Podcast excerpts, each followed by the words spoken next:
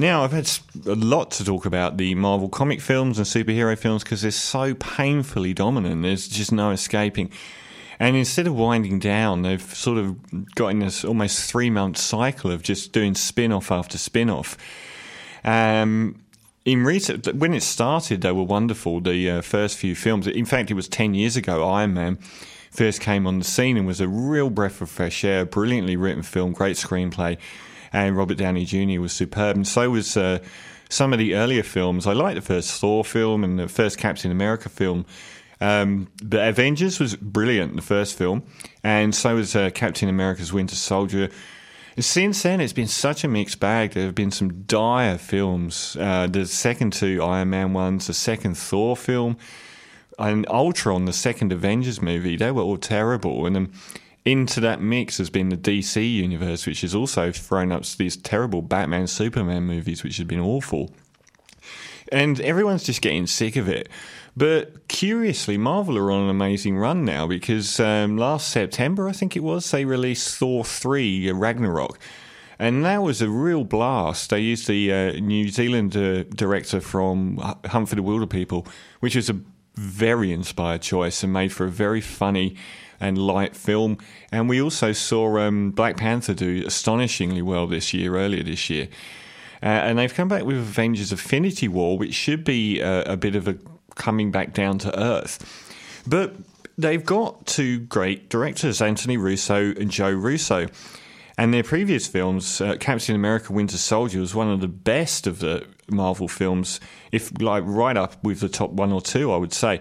He did. Uh, they did do Captain America: Civil War, which wasn't quite as good, but I think that was the studio's fault because the film itself was often brilliant, but they shoehorned too many franchisees into it, and it looked like that wasn't the writers. They're actually really talented people. They, they've won awards for Arrested Development and for Community on TV. And they've come back now with uh, Avengers Infinity War, and with this ever expanding universe, it's sometimes difficult to know where everything chronologically lies.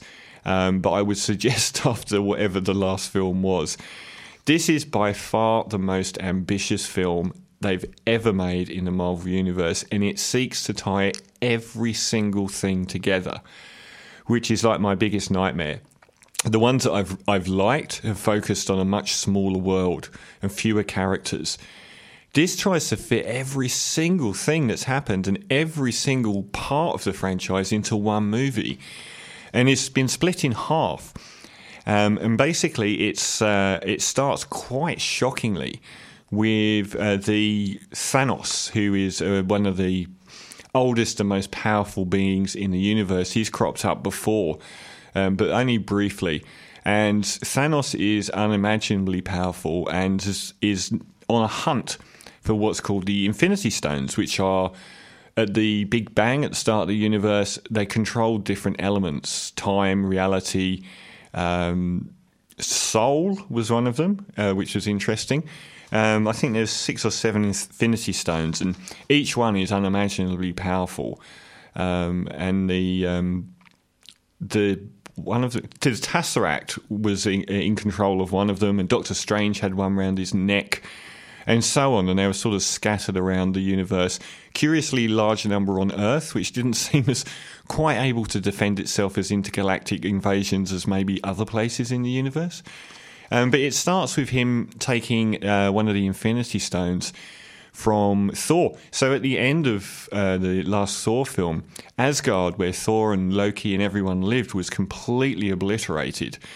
And they all headed off Battlestar Galactica style into the universe and um, the remnants of the Asgardian population defeated whoever it was um, that they were defeating and, and headed off into the universe with no land. And we start quite shockingly with that ship being com- obliterated um, by Thanos and his army, the biggest army in the universe.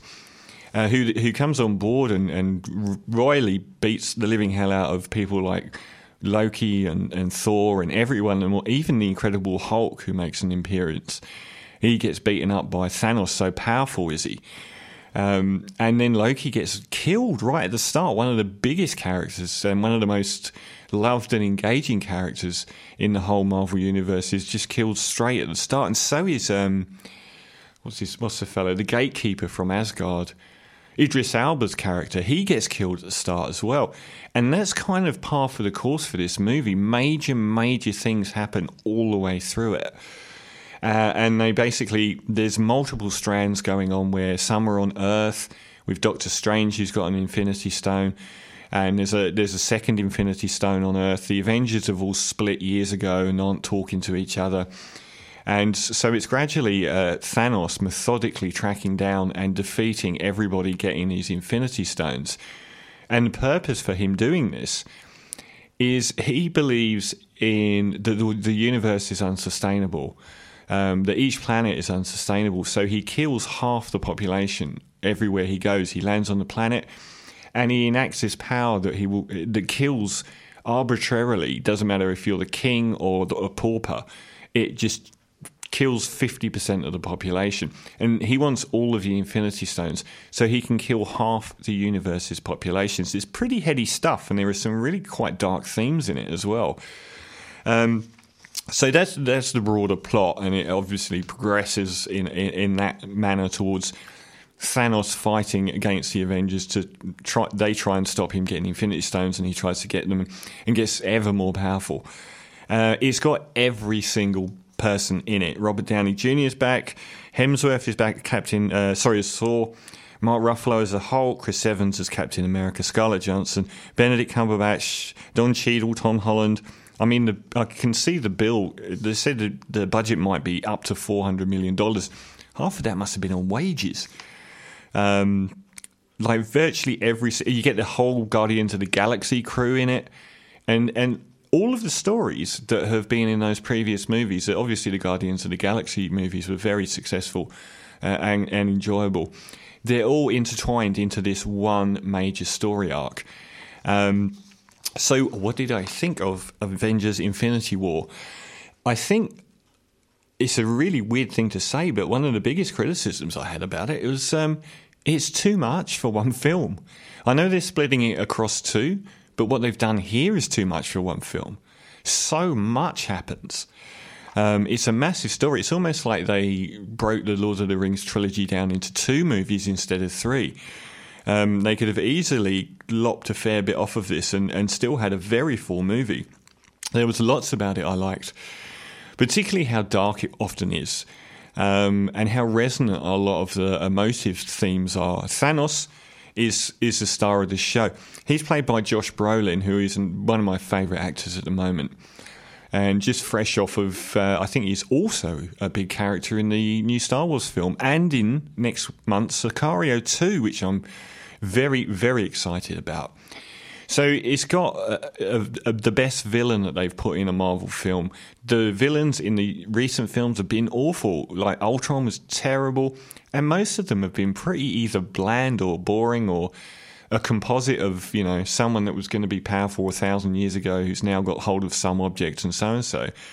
But Thanos is driven by completely different things. He's di- driven by this genuine belief that he's the only person that sees that the universe is overpopulated and can't sustain itself, and that he's helping everyone live by killing off the people in the universe. Um, and he's a very thoughtful villain as well. He's in, he's very ruthless, and he's very um, pow- He's like so powerful. He's it's very difficult for anybody to fight him at all on any level, and even his minions are incredibly powerful. But he's also got these really thoughtful personal relationships, like Zoe Saldana as Gamora. He's his daughter who he basically kidnapped when she was a baby and he, he killed her mum. But she's got this sort of very Stockholm uh, syndrome relationship with him where she does love him a lot as well as want to kill him. Um, and there are lots of these really quite potent, emotive human emotions and motivations throughout the film, which I was way beyond the call of duty. And the humour is very well handled in this film. It's not funny like Thor 3 was, or Guardians of the Galaxy. But it is often very wittily funny to make you laugh out loud. And those moments here are a, a real balm for the heaviness of the story and the heaviness of a lot of the scenarios that happen. And there are some really big, shocking moments throughout this film. There's, there's no stone unturned as far as what happens to the characters in this. It's uh, Do you know what? I really get annoyed now when they kill off major characters in these films and then just bring them back, which they keep doing at the moment. This one gets through a lot of people, a lot. Um, but if there are flaws with it, and, and all of the characters in it are really good, they're all on their A game. Um, so if you know, if you just merge Iron Man and Guardians of the Galaxy and the Thor universes and the Captain America universes together, it's pretty much everyone in those films, and everyone's on their A game. They're all really good. Um, and it's like Chris Hemsworth. He's great because he's very sort of dark in this film, especially with Loki being killed at the start. But he still manages to be very funny in sentences here and there. Um, Benedict Cumberbatch is better here as Strange than he was in the Doctor Strange film as well. He's he's a lot funnier and wittier and more acidic, uh, and he goes off well against Robert Downey Jr. Another uh, another probably a bigger flaw in this film for me, like so many films, I would use the example Inception it's got such a strong story that when they waste 45 minutes at the end in a very, very long, very repetitive battle sequence, or in this case, series of battles, that could all have been a third as long and just as effective. I wonder why, because it dilutes. Because you don't you don't want to focus on them fighting in the battlefield, because you want to focus on these big moments, which are almost always them standing opposite each other talking um, where they're actually explaining, you know, why they're doing what they're doing, or those bits are interesting. Like the main story of Inception was really interesting. It didn't need all of that. And when you've already got two and a half hour film with too much story for a two and a half hour film, spending so much time fighting at the end, it's the weakest third of the movie. But then it does have a wow finish, and I mean a wow finish, which is um, quite unexpected dark and quite quick the way they wrap it all up. So this is right at the top tier of the Avenger movies. It's probably not. I guess all of them have got that overblown bit towards the end where there's too much fighting going on, but here they've got lots of different areas where the characters exist. They're not in the same sort of worlds, even. They're often far apart, having different battles with different peoples. I guess you could say it was like the last Lord of the Rings movie, where there's so much fighting going on. But I did really like it, and I was really impressed by quite a lot of what happened here. Um, I'm in two minds what to score it. I think I'll give Avengers Infinity War an 8 out of 10. I was going to go higher, but again, they kind of back away from it having uh, as much meaning as it could have. Some of it seems to sort of float by without resonating as much as it could. And there is an awful lot of fighting at the end, but it's top notch entertainment for a, a blockbuster. So, Avengers Infinity War, I'm going to give 8 out of 10. And this is, I'm going to play it from a way in actually. This is a standout track on the excellent new Jon Hopkins album, which is called Singularity. And this track.